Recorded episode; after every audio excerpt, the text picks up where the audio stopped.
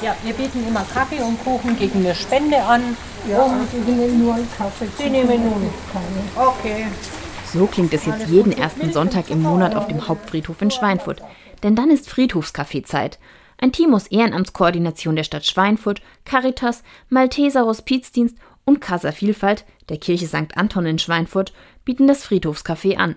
Wie die Idee entstanden ist, berichtet Heide Wunder von der Kontaktstelle Ehrenamt in Schweinfurt.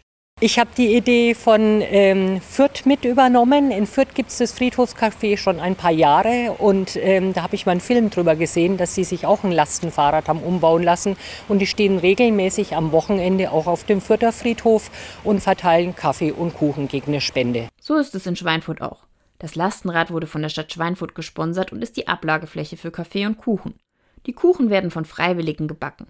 Fünf bis sechs Ehrenamtliche kümmern sich um den Stand. Dass das Friedhofscafé sonntags ist, hat einen Grund. Sonntag ist ein schwieriger Tag für Menschen, die alleine sind. Die Geschäfte sind so, die Kaffees sind so, die Freunde sind einfach nur so bei ihren Familien und eigentlich ist es wirklich ein schwerer Tag. Dann dachte ich mir, da sollten wir ein Angebot schaffen. Jetzt arbeiten dafür alle zusammen. Von 14 bis 16 Uhr kommen die Besucherinnen und Besucher.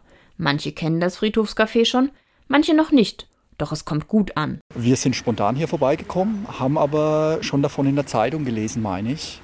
Ja, genau.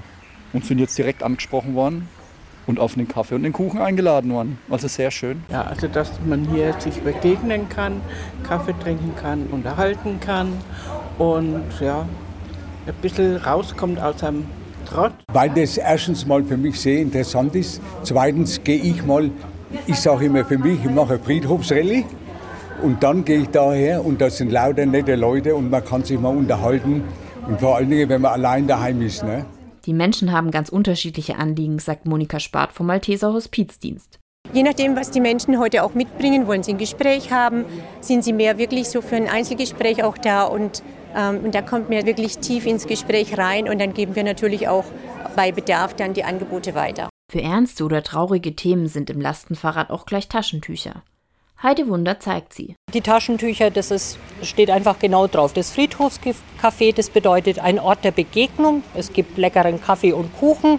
Es wird gute Gespräche geben. Es kann tröstende Worte geben und man ist in Gesellschaft. Man ist nicht allein. Und die Taschentücher sind auch eine Gedankenstütze für den nächsten Termin denn die Termine sind darauf notiert. Man ist hier von März bis November, jeden ersten Sonntag im Monat von 14 bis 16 Uhr.